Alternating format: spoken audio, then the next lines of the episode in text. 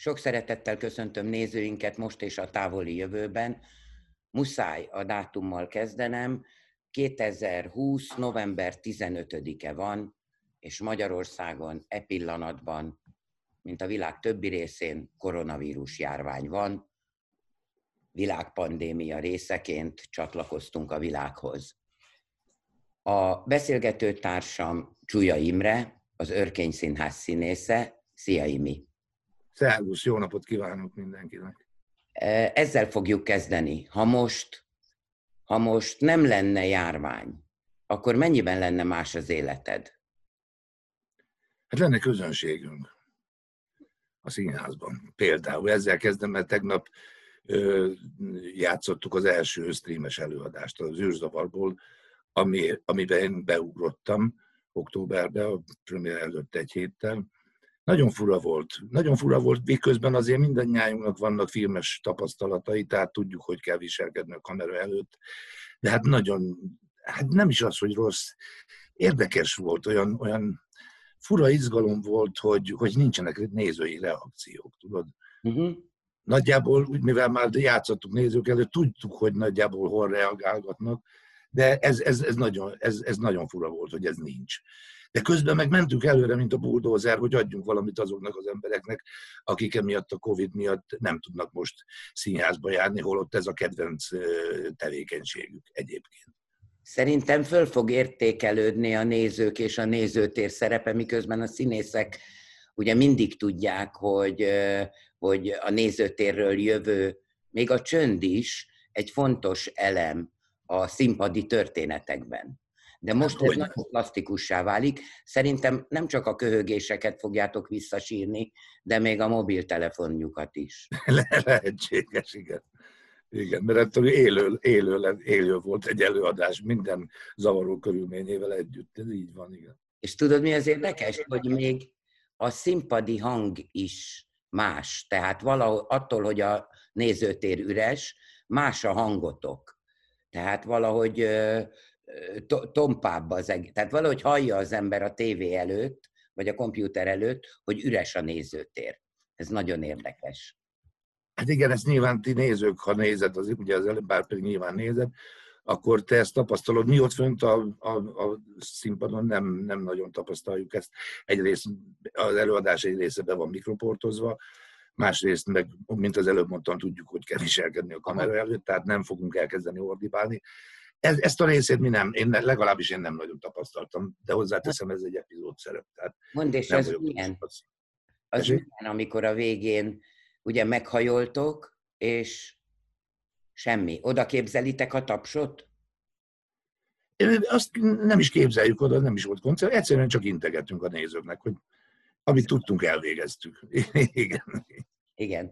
Mond, az egyéb munkáid, ugye nem, könnyű, nem könnyen egyeztettünk időpontot erre a beszélgetésre, ami azt jelzi nekem, hogy te egyébként meg dolgozol.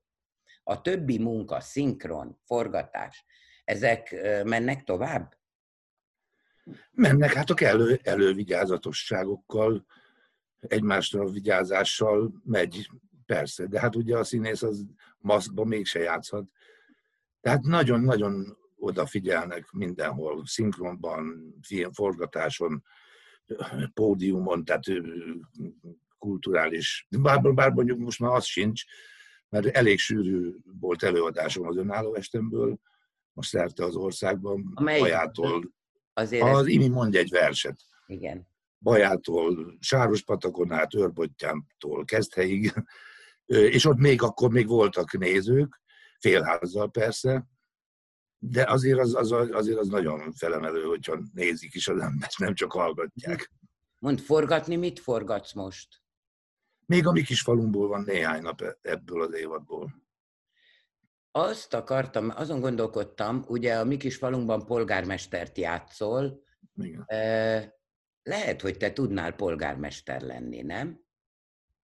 Nem tudnék, mert szerintem az egy szakma eljár, túl biztos azért jöttem én erre a pályára, mert sok minden lehetek, tűzoltótól kezdve polgármesterig, vagy sorolhatnám, vagy traktorosig, vagy buszsofőrig például a Janis filmben. Igen. Szóval mindent kipróbálhat a színész. Még tankot nem vezettem. De autóbuszt már igen. Autóbuszt, azt mondom, hogy igen, igen. autóbuszt, igen. A mi kis falunk, ami már nagyon régen megy, és nagyon régen forog nyilván, ott ugye többé-kevésbé ugyanúgy, ugyanazokkal dolgozol, mint ahogy a színházban. Ilyenkor egy ilyen sorozatnak vagy forgatásnak is kialakul egy közössége? Szerintem igen. Szerintem igen. Ez megint egy olyan csapat, mint a korábbi filmjeimben, hogy nagyon jól lettek toborozva ezek a színészek, vagy mi színészek.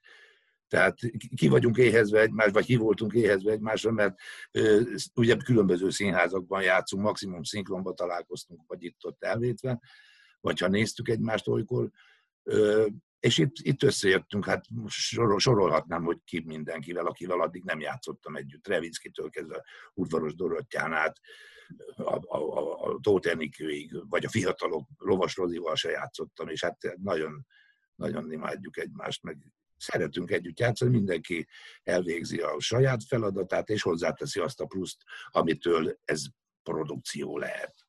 Mondi mi, a forgatások szüneteiben mesélsz nekik vicceket? Igen. Igen. Igen. Igen, és, és megfertőztem őket, mert ők is gyártanak hasonló hülye szóvicceket, mint amiket én.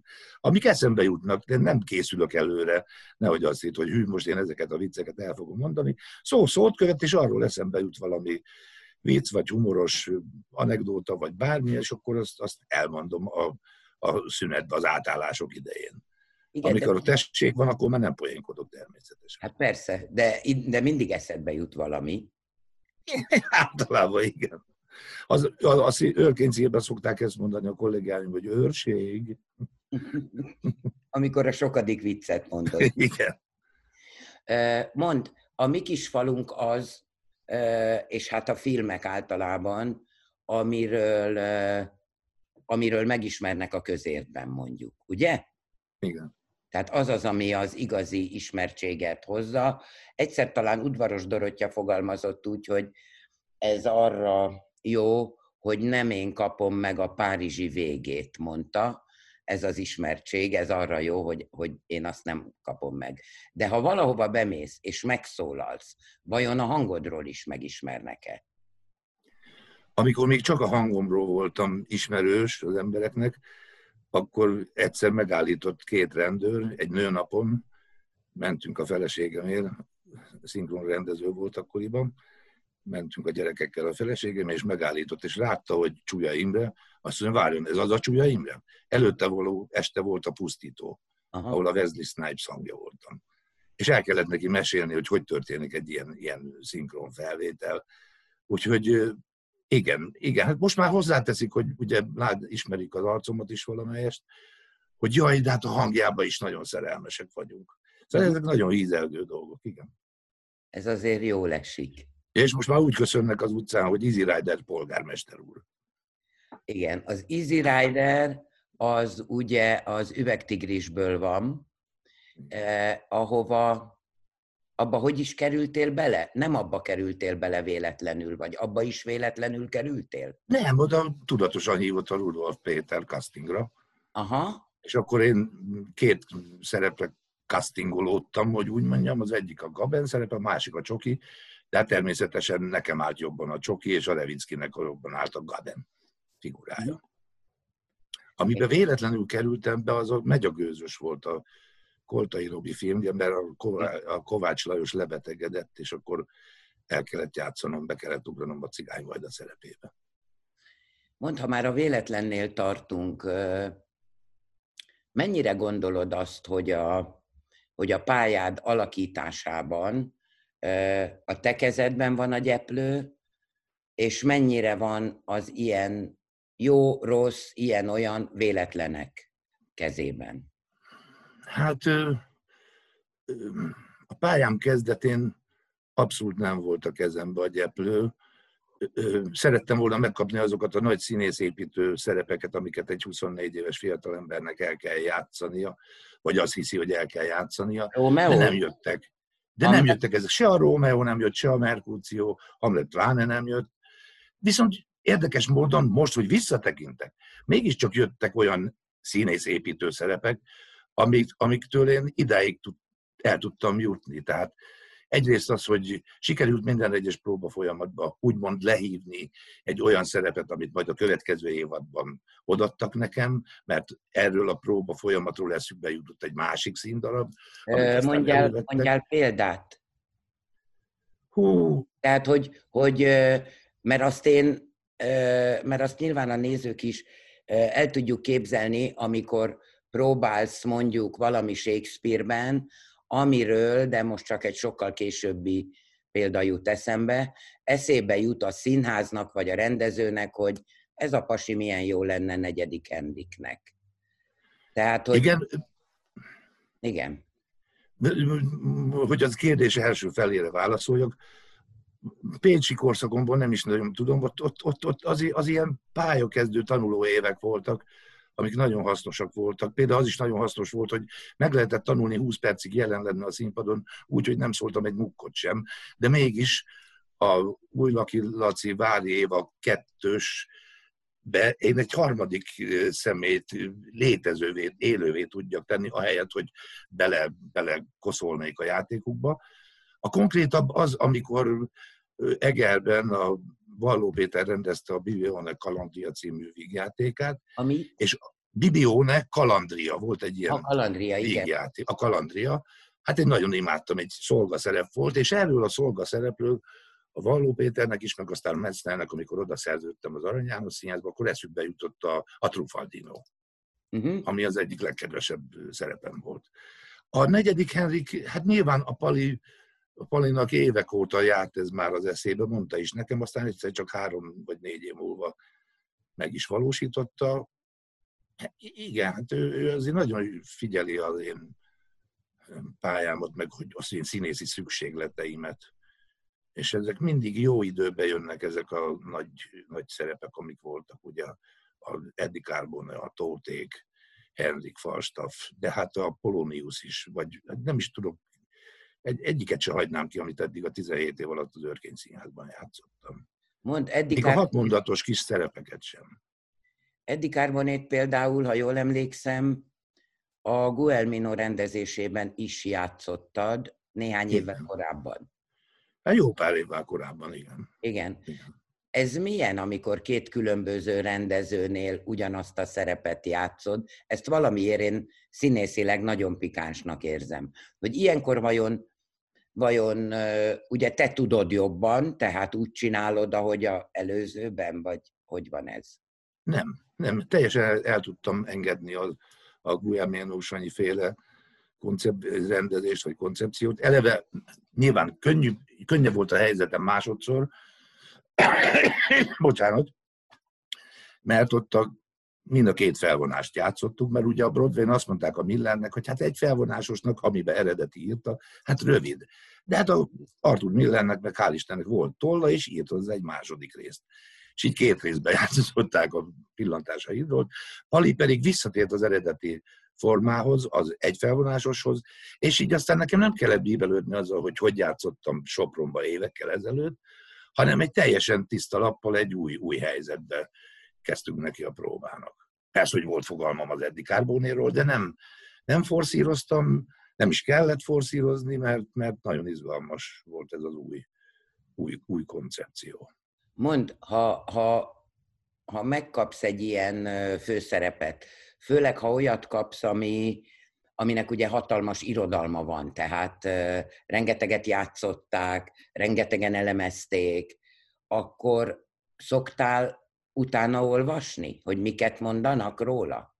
Vagy jobb, ha a színész ezzel nem foglalkozik?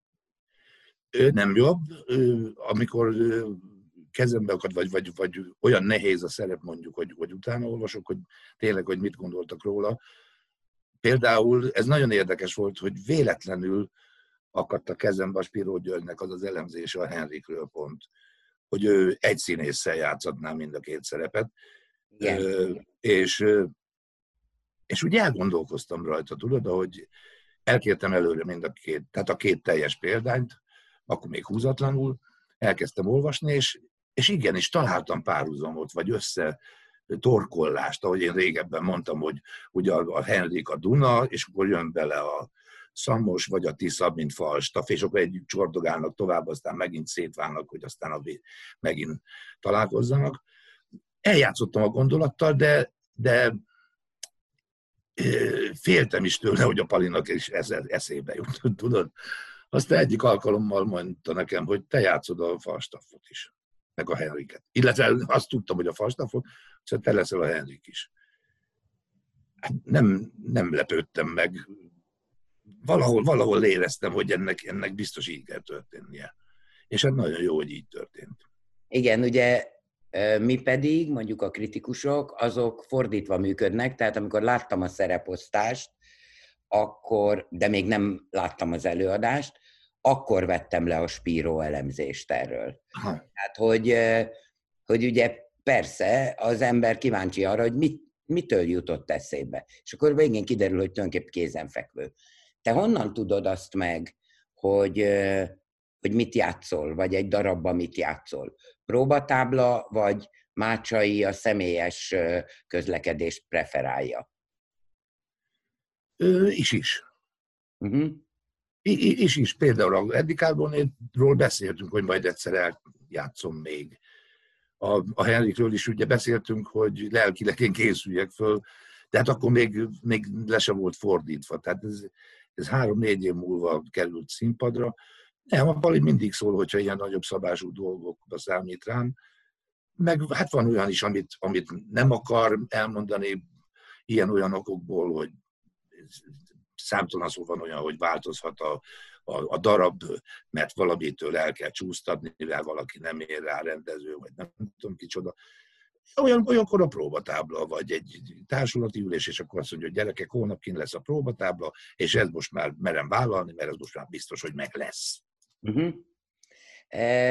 Tudtam én, hogy úgy fogunk beszélgetni a pályáról, hogy időben ide-oda-amoda csapunk, mert valahogy miközben lehet, hogy lehetne mesterségesen egy ilyen lépcsőt csinálni a számos vidéki színházból, aztán a szabadúszás, aztán a katona, aztán az őrkény, stb. De valahogy a szerepek köré csomagolni a beszélgetést érdekesebbnek tűnik. Mond, ugye azt sok helyen elmesélted már, hogy a szüleid nem voltak nagyon boldogok attól, hogy te egy ilyen obskúrus pályát akarsz választani ott a hajdunáláson. Mit szóltak később? Mikor volt az, hogy azt mondták, hogy na jó van, fiam, ez is egy szakma? Hát jöttek a főiskolára nézni vizsgálódásaimat, és akkor, akkor úgy kezdtek megnyugodni, hogy na, ez a gyerek működik ebbe a számunkra elképzelhetetlen nehézségű szakmába. És hát, hát nyilván ez is bennük lépcsőzetesen alakult ki a megnyugvás felé. És hát most már azért nagyon boldogok, hogy én ezt csinálom. Büszkék rád? Azt hiszem, azt hiszem, hogy igen, igen, ilyen aggódva büszkék. De hát ez a szülő az ilyen, az, az élete végéig aggódva drukkol és aggódva büszke. Mond, nézik a mi kis falunkat, vagy men, jönnek a premierjeidre, vagy? Hát most már nem tudnak jönni, mert nagyon idősek. Uh-huh. Apám 90, anyám 80 éves. A mi kis falunkat nézik, meg hogyha van velem egy kabaré, mit van képünk hozzá, vagy a rádió kabarét, hogyha hallgatják, akkor annak nagyon tudnak örülni. Vagy ha egy újságcikk megjelenik velem, akkor mindig viszik a szomszédok, hogy ezt én itt van mi az újságban. És akkor büszkék. És akkor büszkék. Jó, de ez jár nekik. Persze. persze. E, tulajdonképpen azon kívül, hogy egyikük pályáját sem választottad, hanem a sajátot találtad meg, mi az, amit tőlük hoztál mégis? Ö, hogy mondjam, anyám is, apám is Apám asztalos volt, anyám balról Szóval én azt láttam gyerekkoromban, hogy anyám is, apám is addig csiszolgat, mondjuk az asztalosnál persze, hogy kell csiszolni, addig csiszolgat egy munkadarabot a, a, a hülyeségig. Tehát már annyira, annyira kifogástalan, de még ő még látott rajta valamit, ami neki nem tetszett, és addig csiszolt, amíg az olyan nem lett, hogy ő azt mondta, hogy na, ez rendben van. anyám a karöltővel, vagy a szabással, ugyanezeket, és ez a gyerekbe berögzül, hogy hogy, hogy állnak a munkához a szülei. Uh-huh. Tehát ott nem voltak összecsapva ezek a, ezek a dolgok, és ez nyilván ez beleivódik egy gyerekbe, hogy, hogy, hogy, hogy, hogy, hogy kell egy munkadarabhoz hozzáfogni. Belém is ugyanúgy belém ivódott. A, én is addig gyötröm magam, amíg nem a megfelelő hangsúlyjal, indulattal tudok elmondani egy mondatot, vagy akár egy monológot. Sőt, odáig megyek, hogy a Henriket és a Falstaffot úgy tanultam meg, hogy lemásoltam, mint egy szerzetes. Február 11-től május 1-ig. Én a szabad időmben csak másoltam a Henriket, a Falstaffot, egyiket a másik után, akkor még mind a két részt, mert ugye május 1-én, másodikán kezdtünk próbálni, akkor, kezd, akkor kaptuk meg a húzott példányt. Tehát ez azt jelentette, hogy ez az írás, ez a másolás beleégett az agyamba az összes szöveg. Gyakorlatilag én az olvasó próbára, ami még soha nem fordult elő, egy olyan 80-85 százalékos szövegtudással mentem. Uh-huh. Tehát ráértem azzal foglalkozni, hogy mit mond a Pali, hogy viselkednek a partnerek, mit mondanak rólam a partnerek Henrikről vagy Falstaffról, amit én be tudtam aztán építeni. Szóval ez egy nagyon hasznos dolog ez a, ez a másolás. Ezt még Gáti tanár úrtól tanultuk. De hát akkor fiatalon az ember legyintett, hogy persze, fogja az agyam, megtanulom, nem kell lemásolni. De, de jó, bizonyos helyzetekben nagyon jó, hogy az ember lemásolja. Igen, ez egy hasonlít ahhoz, hogy többen vagyunk kritikusok, akik az előadás alatt jegyzetelünk. Na most az is ugyanilyen, mert ugye egyrészt sötét van, tehát lehet, hogy nem tudjuk majd kiolvasni, amit odaírtunk, másrészt nem oda nézünk, ugye, hanem a színpadra, és közben írunk, de azzal, hogy az ember leír egy bizonyos szót vagy kifejezést, piros zokni, mondjuk, attól beleég a memóriámba, és amikor írok az előadásról, akkor, akkor ez eszembe fog jutni, és pontosan tudom, hogy mit akarok róla mondani. Tehát ez a manuális foglalatosság, ez valóban nagyon segít abban, hogy beleégjen. Mond, most már ritkábban fordul elő nyilván, vagy soha, mit csináltál akkor, amikor gyenge, mondjuk rossz rendezővel dolgoztál? Azért ilyen is volt. Nem? Ritkán, ritkán volt, hál' Istennek. Tényleg. De olyankor mit csinálsz, ha magadra vagy hagyva egy próba folyamatban? Hát megpróbálom a hajamnál fogni, fogva kihúzni magam a kátyúból. Azért viszonylag szokott sikerülni. A Simos Zsuzsa mondott egyszer egy megmutató mondatot, aki nekem az osztályfőnökön volt, és azt azért nem felejtem el, hogy bemutattam neki egy jelenetet, és leállítottam magam közben, hogy jó, bocsánat, bocsánat, ritmus zavarba kerültem, bocsánat, ezt nem így képzelem. És megcsináltam úgy, hogy képzeltem, és azt mondta Sima Zsuzsa, hogy örülök Imrém, hogy tudja magát rendezni. Tehát ez, ezt az én tudtam használni nehéz helyzetekben, de hál' Istennek nem sok ilyen volt. Az egyik az volt, amikor kölcsönös sem megegyeztünk a rendezővel, hogy elválunk egymástól, mert ő közben rájött, hogy nem azt a szerepet ad, tudta nekem adni, amit eleve szánt nekem, így aztán, így aztán csak súrlódtunk, nem indulatilag, hanem, hanem tessék?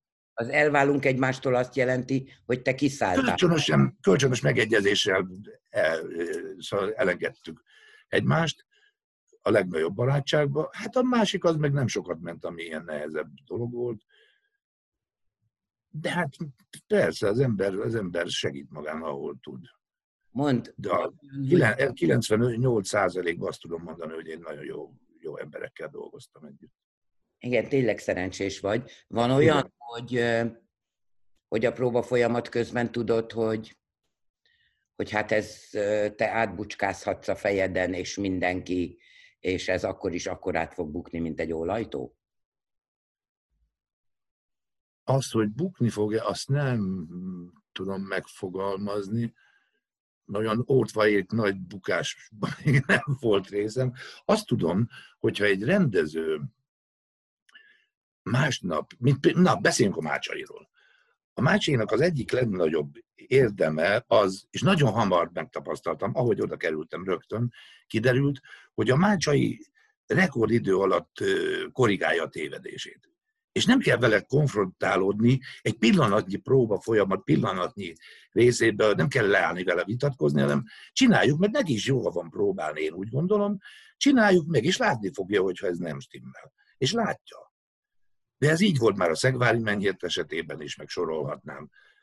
A Szegvári mondta egyszer, hú, csúlyát nem szabad instru- nem, csúlyának nem szabad instrukciót adni, mert megcsinálja. és, és akkor szembesül vele, hogy tévedett, vagy nem tévedett, és akkor megyünk békébe tovább. Mond, mennyire szoktál ragaszkodni a, tehát mennyire vagy meggyőzhető, adott esetben nem csak a rendező által, hanem mondjuk kollégák által is, akik veled állnak a színpadon, vagy mennyire ragaszkodsz a, a saját ötleteidhez. Tehát me, mennyire szabad az ember, a színész, a, a, a, a szerep fogalmazásban? Én, én elég nagy szabadságot van, szabadnak érzem magam, nem kötnek semmiféle békjók. Nekem az a dolgom, hogy, hogy egy próba folyamatban én szeretem, hogyha vannak kreatív ötleteim. Tudod, és akkor azt ontom, ontom, és hogyha abból három jó, a másik kollégám hozzáteszi a maga három ilyen kreatív ötletét, a harmadik meg a, megint egy hármat, vagy kettőt, vagy egyet, vagy ötöt, akkor ezek az erők összeadódnak, és ettől születnek jó előadások amiket a néző érez, hogy ez együtt lett csinálva ez az előadás. Ezek a színészek együtt, együtt, közös akarattal és közös energiák bedobásával hozták létre, és ezt látja a néző. Akár filmről van szó, akár színpadi előadásról van szó, ez átsüt. És én nyugodtan, szívesen eldobom az ötletemet, hogyha találnak egy jobbat. Tehát nem, nem ragaszkodom csöpkönyösen arra, de én ezt így akarom, hanem akkor igen, mert ha én, nekem eszembe jut valami, másoknak eszükbe jut róla egy más valami. És, és ez, ez, ez, ettől nagyon klassz ez a társas játék, hogy, hogy megy a zsuga, megy a labda, pörög, röpül, kapja, adja, dobja. Mond, ezek... Ez olyan is van, amikor blokk van, amikor igen. Na, most, hú, most, na most akkor itt álljunk meg egy pillanatra, vagy tartsunk szünetet, vagy akkor az a próba már a kutyáké mert onnantól nem jut eszünkbe aznap éppen semmi. Igen, de hát végül is ez, ezért nem egy csavargyár, hogy az ember egy... Hát pontosan. Mond, ha, ha, ha, ha próbálsz valamit, ami ráadásul nehéz, ami ráadásul ö, ö, teljes erőbedobást kíván, akkor az mennyire ö, mennyire telepszik rá az egész életedre, tehát a 10-től 2-ig terjedő időszakon kívülre?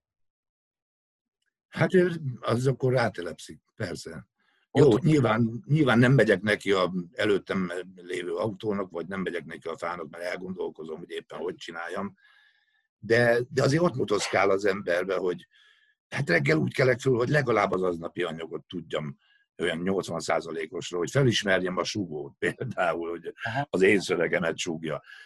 Meg nem is tudok, vagy nem is tudok próbálni, hogyha nem tudom a szöveget valamelyest Tudod, de, de hát az, akkor ez egy nehéz próbaidőszak, az, az, akkor abban abba van az ember, nem is nagyon érdekli más, nem is szeretek mással foglalkozni olyankor, de hát néha muszáj volt, sokszor muszáj volt, de akkor mindig több időt szánok rá arra a jelenetre, amit éppen aznapra kiírtak.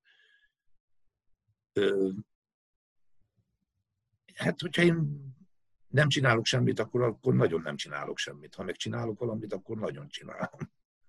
Mond, amikor az előbb azt mondtad, hogy néha muszáj volt mással is foglalkozni, mennyire, mennyire irányítja az életed az egzisztenciális kényszer? Nem akarok a pénztárcádban vagy a zsebedben turkálni, de ma mennyire, tehát mi kell ahhoz, hogy egy színész mindig annak a munkának szentelhesse magát, ami éppen a legfontosabb az életében. Mi minden, tehát miből lehet ma megélni? Nem a járvány időszak alatt, hanem ha normálisan vagyunk. Hát, nézd, ahogy, hát nem volt ez mindig így, hogy én most nyugodtabb vagyok egzisztenciálisan. A pályám kezdetén nagyon nagy űzött vadnak éreztem magam, aki rohangált egyik helyről a másikra a nap 14-16 órájában néha. Néha, hát, hogy mondjam neked, én most nem panaszkodok, én viszonylag nyugodtan élek. Hát egyrészt lejártak a nagy... Hitelek? A, a nagy hitelek, igen. Igen, úgyhogy újakat meg már nem veszek föl. Meg hát azért kaptam díjakat. Uh-huh. Mond, a, a díjak egy, ugye persze, az erkölcsi elégtételen kívül nyilván anyagilag is jelentenek ezt-azt. De, de mekkora szerepük van abban, hogy, hogy az ember úgy érzi, hogy ez most időben jött, vagy most már esetleg meg kéne kapnod a Kossuth díjat? Hát még előtte állok. Nem tudom, hogy mennyivel előtte. előtte állok, annyit tudok mondani, mert de ez számít. információt a mácsaitól, hogy fölterjesztett idén is. Igen, néhány. Hát de még előtte állok. Arról tudok beszélni, ami már megvan. Váltsunk egy kicsit. Tudod-e azt, úgy azon gondolkodtam, hogy vajon a színészek eszköztára, amikor már jó néhány éve a pályán vannak, akkor ugye fölismerhető, de nem tudom, hogy, hogy mennyire tudatos. Tudod-e, hogy te azon kevés színész közé tartozol, aki mer csöndben lenni a színpadon, mielőtt megszólal. Tehát már a te jeleneted van, vagy már neked kéne megszólalni, és az ember mégis biztosan tudja, hogy most nem arról van szó, hogy a súgót várod, vagy hogy, hanem, hanem időt adsz nekem a közönségnek, hogy fölfogjam azt az öltönyös figurát mondjuk, a Henriket, először fölfogjam az exteriőrjét, és utána szólal meg. A legtöbb színész ugyanis nem mer csöndbe lenni a színpadon, mert attól fél, hogy nem tudom, mitől fél.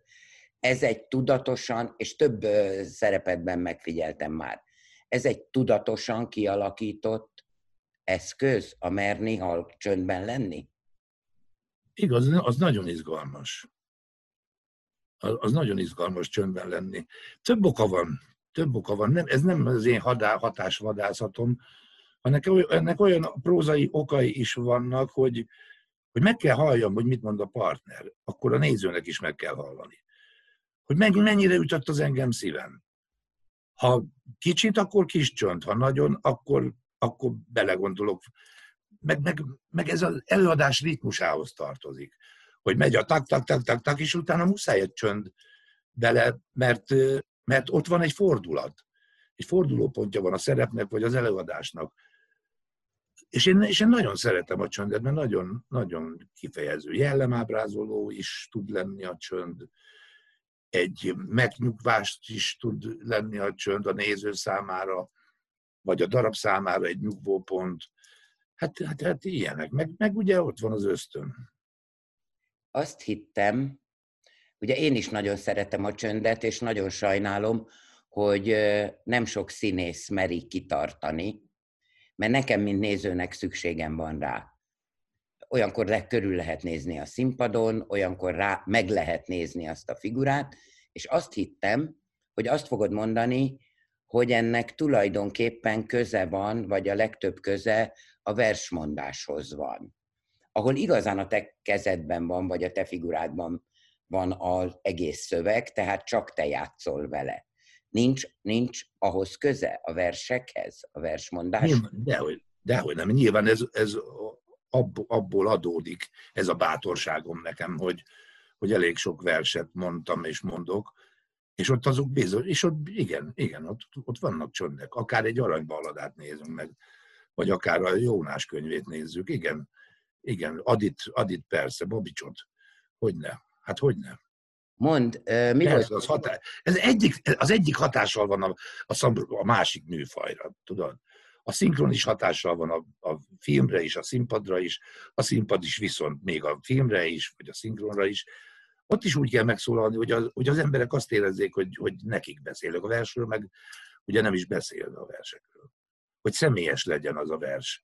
Akár telefonon elmondva, mint a tavaszi járvány idején, karantén alatt a Vers csak neked című projekt. Én is kaptam tőled akkor. Igen, igen. igen Mondd, mi volt az első vers, amit kívülről tudtál? Öt évesen, mondjuk. Öt éve? Hát azt hiszem a füstbe ment terv, aztán nagyon gyorsan a János Vitéznek elég hosszú szakasza, meg utána a Toldi. Uh-huh. Igen, Petőfi Arany. Ezek jellemezték akkor az én. Most ugye van Adi ested, van Babics ested, Jónás könyve. Játszunk egy kicsit, Imi. Mondanék költőket, olyanokat, akik illenek a figuráthoz, vagy akikhez te passzolsz, meg olyanokat is, akik az én tippem szerint nem, és arra kérlek, hogy egy igennel, nemmel mondjad, hogy melyikből csinálnál önálló estet, és melyikből nem. Jó? Jó. E, ugye Adit, Babicsot nem mondom, mert ez igen, hiszen megvan. Kosztolányi? Igen, bár őt elég, elég nehéz, nehéznek tartom, ezért is nem foglalkoztam vele, de azért igen. Arany? Hogyne. Persze, igen. Vörös Sándor? Igen. Izgalmas. Igen, Sanyi bácsi nagyon, nagyon érdekes, és nagyon, hogy mondjam, ez hülye szó, de ellenállhatatlanul aranyos, és komoly, és, és hát ez, ez, ez, ez, ez zseni. Tóth Árpád? Igen, mondtam én egy időben kamaszkoromban Tóth Árpád verseket. Hogy, de persze. Hát ezek, ezek azért klasszikusok. Kamaszkori költő? Nem. Hát Tóth Árpád verseket mondtam annak. Esküvőkön például. Igen. E, Juhász Gyula? Igen, de ő nagyon szomorú nekem. Nagyon szomorú költő. De hát, igen. Petri? Petri György? Őt meg nem ismerem annyira. Hát ő is egy elég nehéz. Igen. Igen. Őt nem ismerem, bevallom őszintén, őt nem ismerem annyira. Uh, Pilinszki? Ő is egy nehezebb dió. Nem, nem tudom, hogy lenne-e bátorságom, tudod? Uh-huh. Ezt, nem, ezt nem tudom. Nem tudom. Szabadidő, amennyiben van neked olyan, szoktál csak úgy verseket olvasni? Igen, igen. A kortás költőkbe is beleolvasok. Van például egy nagyon kedves barátom, Máté Szalkán, a Kürti Laci, uh-huh. aki egy tanárember, és hát elég sok kötete megjelent már. És volt is egy író-olvasó találkozón, abból az ő verseit olvastam föl, de másokét is, hogyha kezembe kerülnek. Meg, meg a klasszikusok, klasszikusokat is persze. Babics azért nagyon izgat még. Uh-huh. Abból hogy, hogy nem csak a Jónás könyve, hanem mi lenne, hogyha egy ilyen kerek, csak Babics este. Meg hát, meg hát ami a nagy, nagy szívfájdalmam, amit, amit be, nem tudom, hogy hogy merjek belevágni, de valahogy bele kéne még várni, még az a bakancs listámon rajta van a Móricest. Móric novellákat leülni, önéletrajzi regényéből is elmondani ezt, az, mert van ott sok minden. Meg hát, a, meg hát ezek, a, ezek a novellák. Megcsináltam őket hangos könyvbe, onnan van az ötlet, hogy de jó lenne egyszer ezzel kiülne így a színpadra is, csak Móricot mondani. Mond, Radnóti? Persze, mindenképpen. Figyelj, azért ebből még néhány est kijön, akiket itt felsoroltunk. Hát nem élek addig, hogy ezt megcsináljam. Azt mondtad, hogy hát nehéz, azokat vegyük is le a listáról, még akkor is marad jó néhány. Akkor is marad sok. Igen. Kivitelezhetetlenül sok van. Igen. Mond, ha, ha éppen nem játszol, nem próbálsz, akkor mi az, amit a legjobban szeretsz csinálni? Hát az unokákkal nagyon szeretek együtt lenni, hogyha van rám és lehetőség. Egyébként meg kertészkedni szeretek. Állítólag, ezt is kollégáid mondták, hogy néhány évvel ezelőtt, megint, néhány évvel ezelőtt imiből kiütött a paraszti vér és gazda lett. Igen. Birtokos. Na képzelem a birtokot, de, de hogy bor, meg pálinka, és akkor én erre őszintén szólva az első embernek, aki ezt nekem mesélte, azt mondtam, hogy de hát ehhez érteni kell. Te értesz hozzá? Nézd, én gyerekkoromban olyan közegben nőttem föl, ahol, ahol muszáj volt ellesni, ellesni, mert hát apám vitt gyomlálni, kapálni, a bátyához születre, meg nekünk is volt egy kis szőlőnk. Tehát azért láttam, hogy hogy, hogy nyúlnak -e ezekhez hozzá, meg hogy mit kell csinálni. Meg hát vannak könyvek, vannak barátok, akik tanácsot adnak a szőlőművelésbe, a borkészítésbe.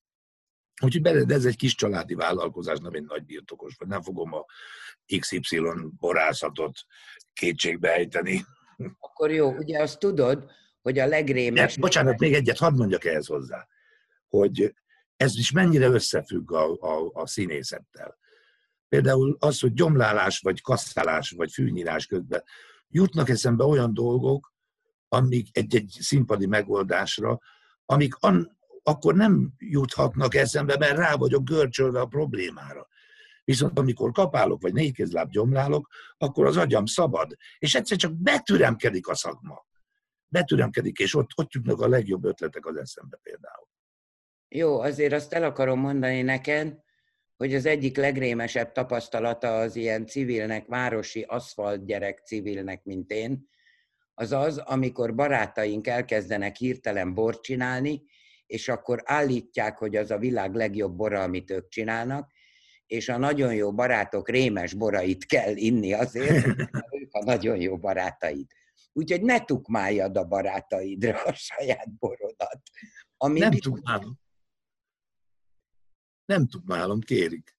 Ja, hogy kérik, az más. Akkor nagyon szeretnek téged, Imi. De nem is rossz a borom, most miért akarod azt mondani, hogy rossz a borom? Nem, nem. Jó, mondom. nagyon jó borom van. Életemben se kóstoltam, sőt, állítólag a pálinkád is jó.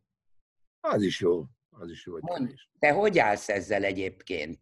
E, iszol, szeretsz inni, nem mersz inni, ittál eleget, megittad a magadét, elég volt, vagy néha társaságban?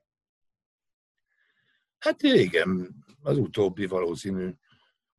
Meg hát esténként munka után jól esik egy-egy fröccs altatónak.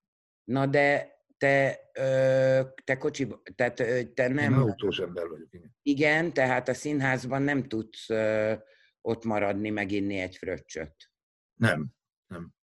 Illetve amikor, annak nagyon örülök, amikor úgy alakul, hogy, hogy taxival kell hazamennem, vagy azért, mert ott kell hagyni a kocsit, mert másnapra jó lesz, vagy azért, mert forgatásról Aha. visznek oda, és akkor előadás után, akkor, akkor nagyon örülök, hogy ott tudok maradni egy fröccsre a kollégákkal. Az nagyon hiányzik a vidéki éveket ilyen szempontból visszasírom, hogy ott azért volt klubélet, és ott is nem arról volt szó, hogy berúgjunk, mint az állat, hanem fröccsözés vagy italozás közben dumáltuk a, következő, az, az aznapi feladatot, vagy a, a havi feladatot, úgyhogy azok, azok, ezek a beszélgetések nagyon hiányoznak, de hát Pesten ezt nem lehet, meg, nem lehet minden nap taxival hazamenni. Mond, a, a színházi közösség, az örkény társulata, az mennyire egy baráti társaság? Ők a barátaid, vagy vannak civilek? Vagy inkább civilek? Vagy inkább színházon kívüliek? Hogy van ez? Én azt hiszem, hogy nagyon jó baráti a mi munka légkörünk, vagy a munkakapcsolatunk. Az igen, igen, barátinak lehet mondani mindenképpen, mert, mert ez egy annyira intim szakma, Aha. hogy, hogy muszáj, muszáj teljesen őszintének, vagy, vagy mesztelennek lenni egymással. Szóval ez azért kell egy nagy adag barátsági töltet. És a feleségem a legjobb barátom, ezt azért szögezzük le. Aha, vele tudsz mindent megbeszélni nyilván. Igen, igen, igen, igen. Nagyon jól nősültél, mázlista vagy. Igen. Szokták mondani, igen. Főleg a pogány. Pogány Főleg a pogány. E, e, értek ezzel együtt a privát életedben, értek olyan tragédiák, amiket nagyon nehéz túlélni. Ebben segít-e a színház, vagy a forgatás, vagy egyáltalán a munka? Igen, igen, van egy terápiás képessége a színpadnak. Aha. Szokták mondani, hogy a színpad narkotikum. Igen, egy színész ki tudja játszani magából a tragédiákat adott esetben, hogyha éppen egy olyan szerepet kell játszani, akkor kijönnek, és akkor nem kell, nem kell rá erőlködni, azok egyszerűen jönnek maguktól, azok a pillanatok. De azok egy, egy szempillantás, szempillantás. Uh-huh. pillanatok. Igen, igen, igen, igen. A színész ki tudja játszani magával. Vagy segít eldolgozni. Igen. Örültél volna-e, vagy szomorú lettél volna-e, ha a lányod, Csúlya Fanni, színész lesz? Vagy nem érdekelt? Vagy... Hát dehogy nem érdekelt, hát hogy ne. Meg is hallgattam, amit tudtam neki, és segítettem, de tényleg csak ilyen praktikus tanácsokat. Szóval nem, nem szóltam bele abba, hogy, hogy fogja föl azt a verset, vagy azt a monológot.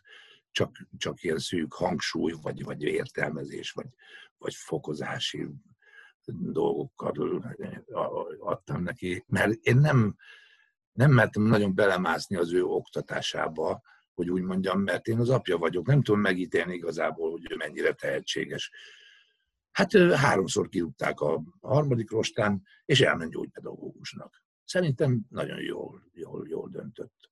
Kérte Háromnál a... többször nem kell megpróbálni a főiskolát.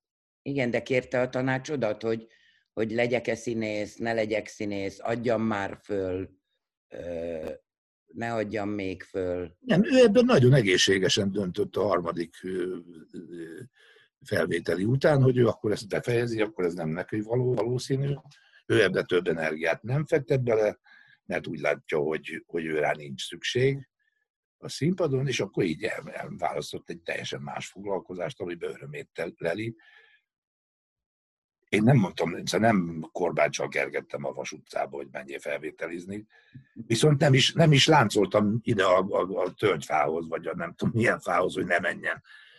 Persze, egy színészt azért valljuk már be őszintén, az megbizsergeti, hogyha a gyereke próbálja folytatni az ő mesterségét. Hát ez, azért látunk ilyen Igen, látom csak ők általában különböző színész barátaim ezt úgy szokták mondani, hogy jaj, mindent megtettem, hogy lebeszéljem arról, hogy színész legyen, miközben abszolút az ellenkezőjét csinálják. Ezt. igen. Úgyhogy igen, ezt látom, hogy ez nagyon, nagyon vonzó, hogy kvázi tovább menjen a szakma. Mond, mit gondolsz az életed a pályádon, tehát a, a színészi pályán, mit gondolsz a legnagyobb szerencsének? Ami ért téged.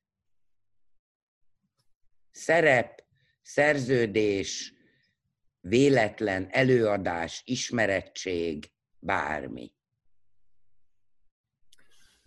Megvan. A legnagyobb szerencse, tudod mi volt? Már a Pécsi harmadik évtől kezdve, hogy engem minden színházba hívtak. Aha. És én elmertem menni. És én elme, na, pont jó, jó, pont, hogy jó, jó, hogy te kérdezed. Akkoriban írtatta a Szilágyi Tiborról azt a életrajzi könyvét, a, aminek a személyi száma volt a, a cím, a könyv címe. És én abból olvastam, hogy a Szilágyi Tibi mondta, hogy egy fiatal embernek menni kell, menni kell bizonyítani újra és újra, nem szabad belesüppedni az első kezdeti sikerekbe, mert akkor úgy marad, és beképzelt lesz, és nem tudom, és, és el, el, el, el sorvad. Na és nekem a nagy szerencsém az volt, hogy engem mindenhova hívtak. És elmertem menni. Hívás nélkül nem mertél volna? Tehát csak úgy ö, ö, kiszállni egy ö, színházi alkotóközösségből, hogy nem tudod, mi beszállsz bele. Hát persze akkor lehet, hogy már voltak gyerekeid, úgyhogy nem olyan egyszerű. Igen. Hívás nélkül? Hát nézd, de az, az, az, az oda se, ott se hívás nélkül voltam, mert hiszen a Máté Gábor meghívott a katonába. Lekettőzött a Hollósi Fricivel. Na ott, ott ugye voltak, akik biztattak, hogy menj be és kérdezd meg, hogy nem-e, lehetne-e. És hát, na de hát ő a Zsámbéki Gábor, Gábor volt, akihez bemertem kopogtatni nagy nehezen, hogy megkérdezni csak úgy, hogy, hogy nem lehetne ide szerződni. És azt mondta, hogy, hogy nem tud szerződtetni, de, de fog engem keresni, hogyha olyan darabok vannak. És hát és eljátszottam ott, vagy 6-7 szerepet. Tehát betartotta az ígéretét, és ebből 20 évig játszottam a Portugált a Katona József Színházban. Egy nagyon elgás dolog volt ott vendégnek lenni. Hát igen, de ugye játszottál, azt hiszem a Koldus Operában is játszottál. Igen. Reggelben is. A Igen. Portugált ugye sokáig. Mondd, mi nem fájt, hogy nem fájt, hogy, hogy nem mondja, hogy gyere ide, vagy azt mondja, hogy de nem szerződtetlek? A fájt az túlzás. Az, az túlzás talán, mert mindig úgy vagyok, tudod, hogy hát biztos oka van, hogyha azt mondja, hogy nem.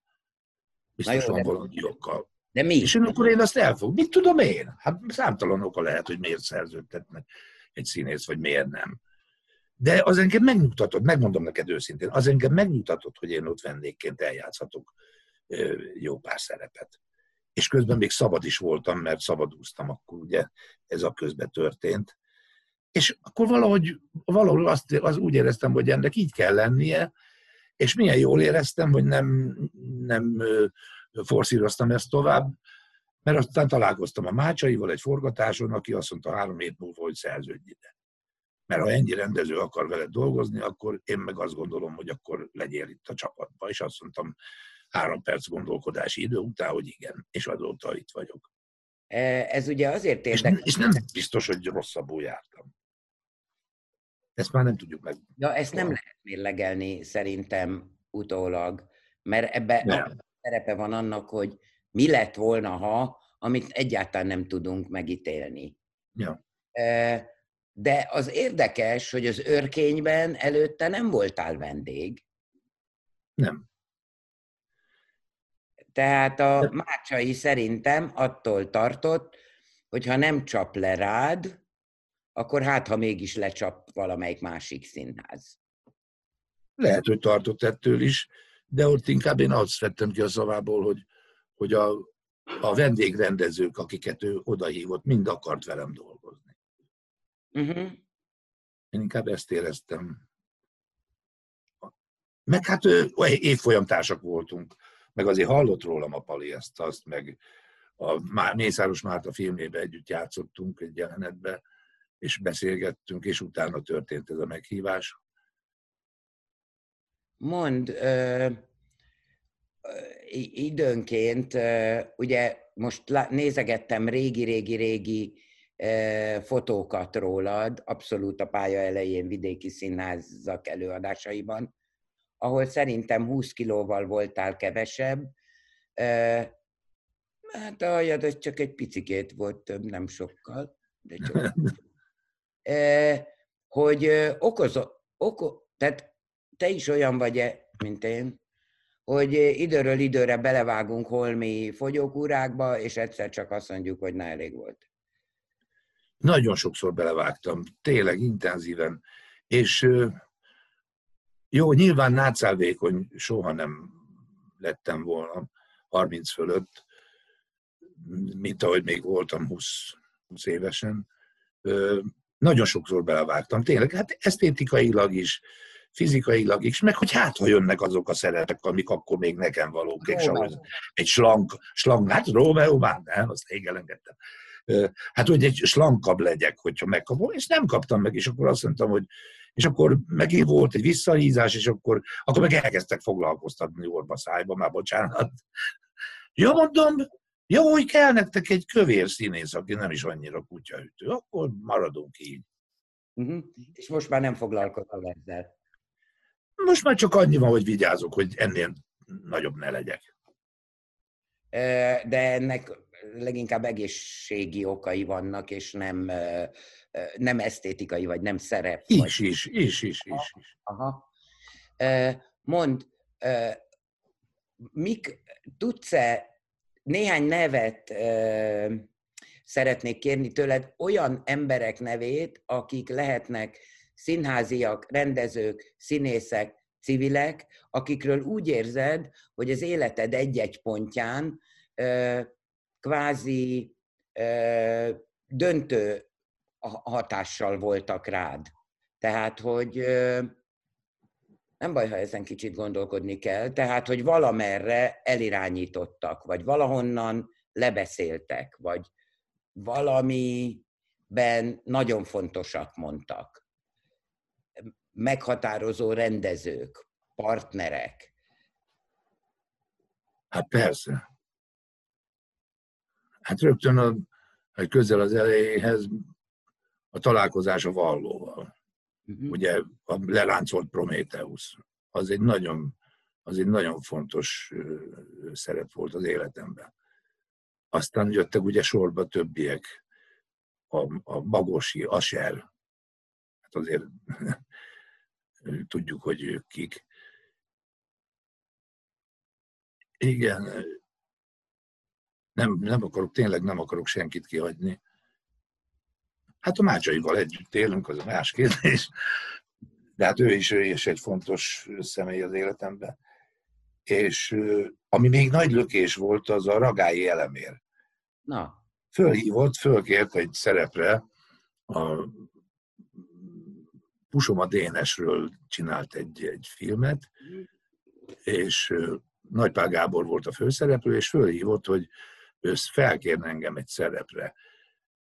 De nem tudja, hogy a kettő közül melyiket adja nekem. Egyszerűen nem tudja eldönteni. Elküldi a könyvet, hogy válasszak én. Hát e. ilyen száz évben egyszer van. Érted? És hát ez, hogy kiválasztottam önző módon a nekem tetsző szerepet, és nem a másikat. És hát ő is nagyon boldog volt, meg én is. Szóval ilyen, ilyen, ilyen tényleg nagyon ritkán, hogy egy, egy, egy világhírű ember azt mondja, hogy na, válasszál szerepet, mert nem tudok dönteni. Mond, kértél valaha szerepet rendezőtől, igazgatótól? Nem, nem soha. Ennek babona az oka? Tehát, hogy tudod, van egy olyan mondás állítólag színészkörökben, hogy ne, ne legyen szerepálmod, mert még a végén teljesül. Igen, van egy ilyen. Van egy ilyen, meg, meg nem, én, e, az az ő szakmájuk, hogy lássák bele, hogy lássák bennem, vagy rajtam, hogy én mire vagyok képes az ő teljes koncepciójukba. És én ezt rájuk bízom. Mm-hmm. Meg ott van ez is, hogy mi van, ha megkapom, és egy mondjuk egy kevésbé zseniális előadásba játszom el, akkor meg, akkor meg nem, nem, nem, nem öröm, hanem egy, egy, egy búbánat az egész. Aha. És ezért mondtam én azt, hogy nekem a, a Henrik és a Falstaff az tulajdonképpen jutalomjáték volt. Uh-huh. Amikor eljátszottam. Nem Hány kell. Tessék? Hányszor ment? 29-szer.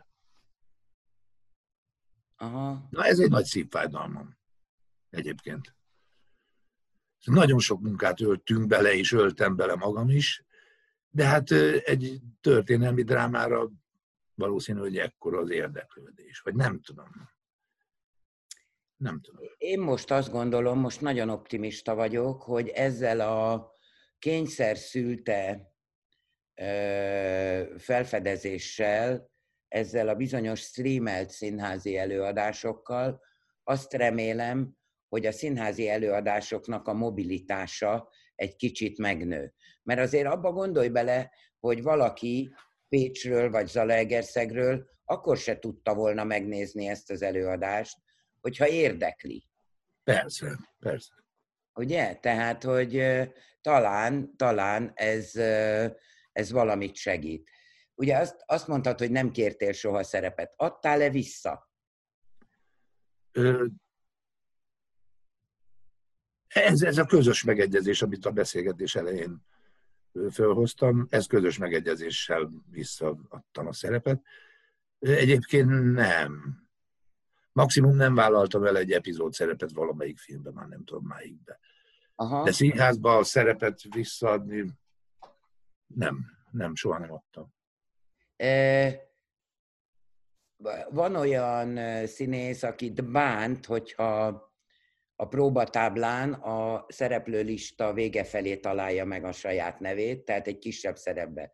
De van olyan, aki úgy gondolja, hogy tehát aki kifejezetten örül ennek, mert, mert egyfajta pihenés esetleg a főszerepek között. Mondjuk ez a katonában, ahol többek szerint csupa főszereplő státuszú színész van, ez egyébként igaz az örkényre is, hogy leginkább főszereplők, mindenki főszereplő karakter, hogy te hogy vagy ezzel, hogy kicsi szerep, nagy szerep, bánt-e, ha kicsi? Egyáltalán nem bánt. Jó, én, én, én, én azok szerencsések közé tartozom, hogy, hogy én nem állandóan a szereposztás alján vagyok, hanem néha fönt is, tehát boldogan eljátszom egy kisebb, kisebb szerepet is, hogyha az a színház érdeke úgy kívánja, és mint ahogy mondtad, pihenés is, igen. Igen, pihenés is, csak tudod, mikor akkor szoktam bosszankodni, amikor rájövök, hogy hú, hát van egy órám, mire színpadra lépek. Na, az a várakozás, az gyötrelmes, az, az nagyon nehéz. Az sem nagyon fárasztó. Tessék? Csinál olyankor a színész, a büfében ül? Á, nem, hát ott is tengek, lengek, olvasok, elfoglalom magam, mint a végvári vitézek, ha unatkoznak. És fü- fülelsz a ügyelőre? Vagy... Persze, persze, hát az mindenképpen. Olyan, olyan nagyon elmélyülten nem is tudok mással foglalkozni, akkor se, hogyha mondjuk a, ha mondjuk a jaj, hirtelen akartam mondani, Polgár Csaba volt benne, isteni, a Gáspár Ildi rendezte a, a, a Kafkát, a átváltozás. Változás. Abban egy olyan hat mondatnyi szerepem volt, de azt gondoltam, hogy nyilván azért adja nekem a Gáspár Ildi, mert azt gondolja, hogy azt nekem kell eljátszani. És hát egyáltalán nem, nem esett zokon. Mondom, én nagyon szívetek, szívesen játszom vegyes nehézségű szerepeket. Én minden evő vagyok, na, pont. Szerencse. Ja. Figyelj, el akarom neked mesélni, aztán vagy benne lesz, vagy nem, hogy ültem egyszer egy premiéren az őrkényben, ez a Tóték premierje volt, amire úgy emlékszem, hogy a 15. perc után a hátamon csorgott a verejték ott a nézőtéren, ugyanis azt éreztem, hogy a, biztos nem érezte minden néző, hogy a színpadon valami rettenetes zűrzavar van, elkezdett az egyik szereplő bakizni, aztán a másik is, aztán nem akkor gyulladt meg valami lámpa izé körül, aztán, tehát amikor úgy azt érzed, hogy egyik gigszer a másik után. Na most ezt lentről látni, és érezni, hogy ez van, rettenetes volt. Gondolom fönt sem méznyalás, de ilyenkor mi van? Hogy lehet visszarángatni egy előadást, vagy nem lehet visszarángatni, ha egyszer elindul egy ilyen ö, sorozat? Hát az egy, az egy, nem is tudom, nem is volt ilyen premierem. Na most ide is, itt is vissza kéne menni a próba folyamatra. Ez egy, aztán kiderült később számomra, hogy tulajdonképpen ez egy olyan előadás, amivel egy műfajt teremtettünk, hogyha szabad így mondani. És ennek a idegfeszültsége a, a premiéren tetőzött. Tehát amikor még, mert ebben nem volt rutinunk, hogy így játszunk egy színi előadást, és pont a tótékat. Ebben nem volt rutinunk, mert ebben minden benne volt. Ez egy olyan gazdagon meg, megírt anyag volt, hogy, hogy, hogy most már, hát lubickolunk, meg, meg ugye lement az az egy-két-három ilyen, ilyen hektikus előadás, Hát igen, jó, azt mondtam Tóth Lajos helyett, hogy Sós Lajos, mert az ügyelő Sós Eszternek hívják. Szóval ilyen agyrémbakik, tudod? Hát te ott voltál, láttad. De és ott egy, egyetlen dolgot lehetett csinálni, hogy nem törődni, nem rettegni a következő bakitól, hanem menni tovább úgy, ahogy azt mi megbeszéltük, ahogy el akarjuk játszani, és ami még ennek a oka volt ennek a sok bakizásnak, hogy egy picit túlhajszoltuk a tempóját annak az előadásnak. Azt hittük, hogy azzal, azzal, azzal jót cselekszünk, vagy még jobbat cselekszünk. Most már ugye tudjuk, hogy én akkor azt mondtam, hogy ez nem a, a, a, a, izé, a, a mennyit hadar százon című műfaj, hanem hát, hát az akkor, az addig tart, amíg kimondom, hogy akkor. Nem akkor. Szóval, de mondom, azért, azért hát a legkedvesebb darabunk egyébként. Mindnyájunknak. Igen, ugye... Mindnyáj. A szöveg összemondó próba is egy élmény, öröm. Az tényleg az a helyzet volt, amikor ugye ráadásul nem a dráma volt, nem a drámából készült, hanem a kisregényből. Tehát és a filmforgatókönyvből. Igen, tehát Ebből a háromból. Másik anyag, nem a, nem a szokványos vágány volt, de az az volt, hogy megnéztem nem tudom én, egy hónap múlva, vagy hat hét múlva megnéztem újra, mert egyszerűen ott, ott csak elhűlve ültem a premiéren, és valóban egy teljesen más előadást láttam, és akkor láttam, hogy mi, hogy, hogy mekkora különbséget tud okozni egy pillanatnyi, diszpo, pillanatnyi pozíció vagy diszpozíció egy társulatnál, egy előadás mert valahogy ragadós tud lenni az is, ha baj van. Igen. Az is, ha, ugye az is, ha jó. Igen, igen, igen, igen. Uh-huh. igen. Mond, tudod, mi az érdekes, hogy így a végén azért azt is megkérdezem, hogy lehet, hogy én néztem rosszul utána, de valahogy nem láttalak független csapatokkal dolgozni. Nem értem rá annyira elfoglalt a mácsai. Aha. Pintér Béla egyszer hívott vendégnek. És nem mentél? Hát nem tudtam menni. De?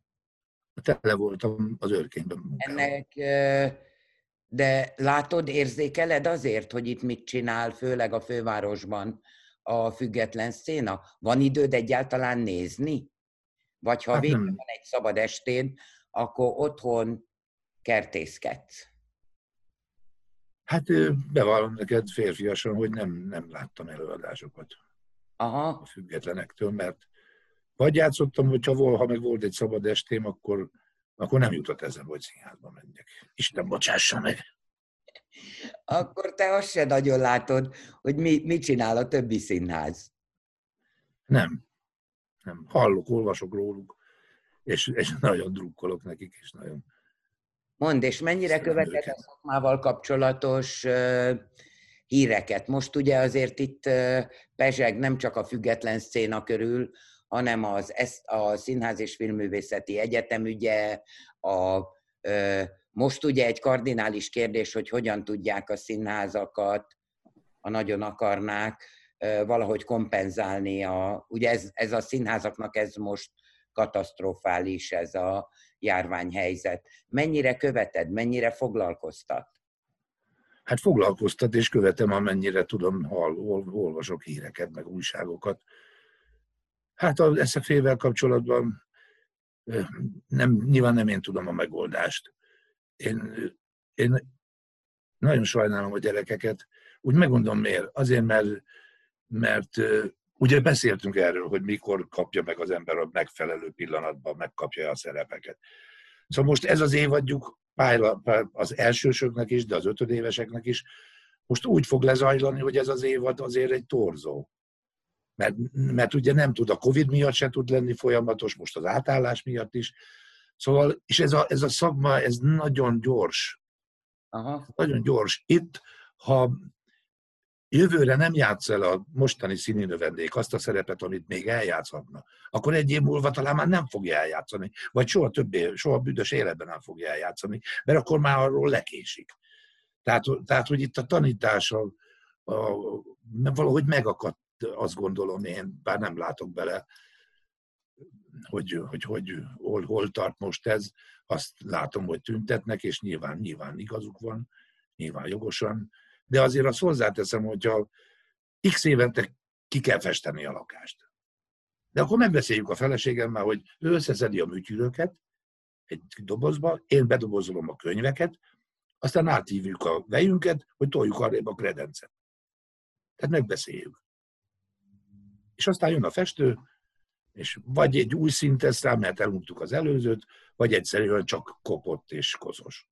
Uh-huh. És egy tisztasági festést kell csinálni. Ezt, ennyit tudok ez. Sajnos. Jó, figyelj ide. Mondjál nekem, légy szíves, tudom, hogy minden ilyen egyszerűsítés. De úgy tűnik, hogy oké, okay, a járvány neked se nagyon jó, remélem egészségileg, amennyire tudsz, vigyázol magadra. De valahogy ettől függetlenül úgy tűnik, hogy elég jól vagy a bőrödben. Mondd meg nekem, hogy mondjuk egytől tízig, hol, hol gondolod a pályát, a, a színészi közérzetedet? Hogy érzed magad, Imi? É, figyelj, nem szégyellem kimondani, tízes. Tízes. Olyan szempontból, hogy tényleg hidd el te is, meg a kedves nézők is, hogy nekem, én annyi mindent csinálok ebbe a szakmába. Tényleg a kabaréttól kezdve a szinkronon át, a film, a színpad, a pódium, hogy, hogy nekem a színészi életem, tessétek elhinni, hogy teljességgel kerek, gömbölyű. És nyilván még fogok kapni szerepeket. Tehát nincs befejezve, félreértés ne essék, de e pillanatban én azt gondolom, hogy egy elképesztő szerencsés fickó vagyok, hogy nekem így alakult a pályám, hogy lépcsőről lépcsőre mentem előre, és, és most itt ülünk és beszélgetünk. Nagyon jó. Figyelj, maradjon is így, és nagyon köszönöm neked, hogy leültünk és beszélgethettünk. Remélem a nézők is élvezték. Nagyon szépen köszönöm, Mimi. Én is köszönöm, szervusz, és minden jót mindenkinek, és vigyázzanak magukra. Mindenki vigyázzon.